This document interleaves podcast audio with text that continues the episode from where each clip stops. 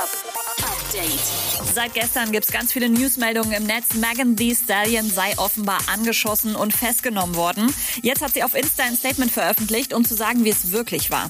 Am Sonntagmorgen wurde sie angegriffen und erlitt mehrere Schusswunden, schreibt sie. Die Polizei hat sie dann ins Krankenhaus gebracht, wo sie operiert wurde und wo sie sich jetzt auf ihre Genesung konzentriert und versucht, die traumatischen Erfahrungen zu verarbeiten. 200.000 von euch waren gestern live dabei, als erst der Stream down ging, es dann aber doch gestartet ist. Sidos Angelcamp 2020. Sido, was wird passieren hier? Äh, Angeln? Ja? Aber ich habe viele Leute auch gesehen, die gesagt haben, ja, Angeln finde ich, ich, ich, es gibt nur eins, das finde ich uninteressanter oder langweiliger als Angeln, beim jemandem beim Angeln zugucken. Aber das ist ja nicht nur, es geht ja nicht nur um Angeln hier. Hey. Hier geht's ja, es ist ja eigentlich wie, wie ein Ferienlager, so ein kleines Jugend, Jugendferienlager, obwohl ich bin der Aufseher dann wahrscheinlich. Du bist Papa.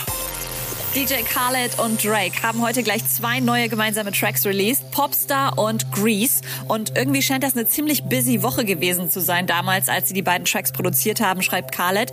Erst wurde sein Sohn geboren, zwei Stunden später war er dann mit Drake im Studio und noch ein paar Tage später hat er einen Grammy gewonnen. Ganz schön crazy, oder?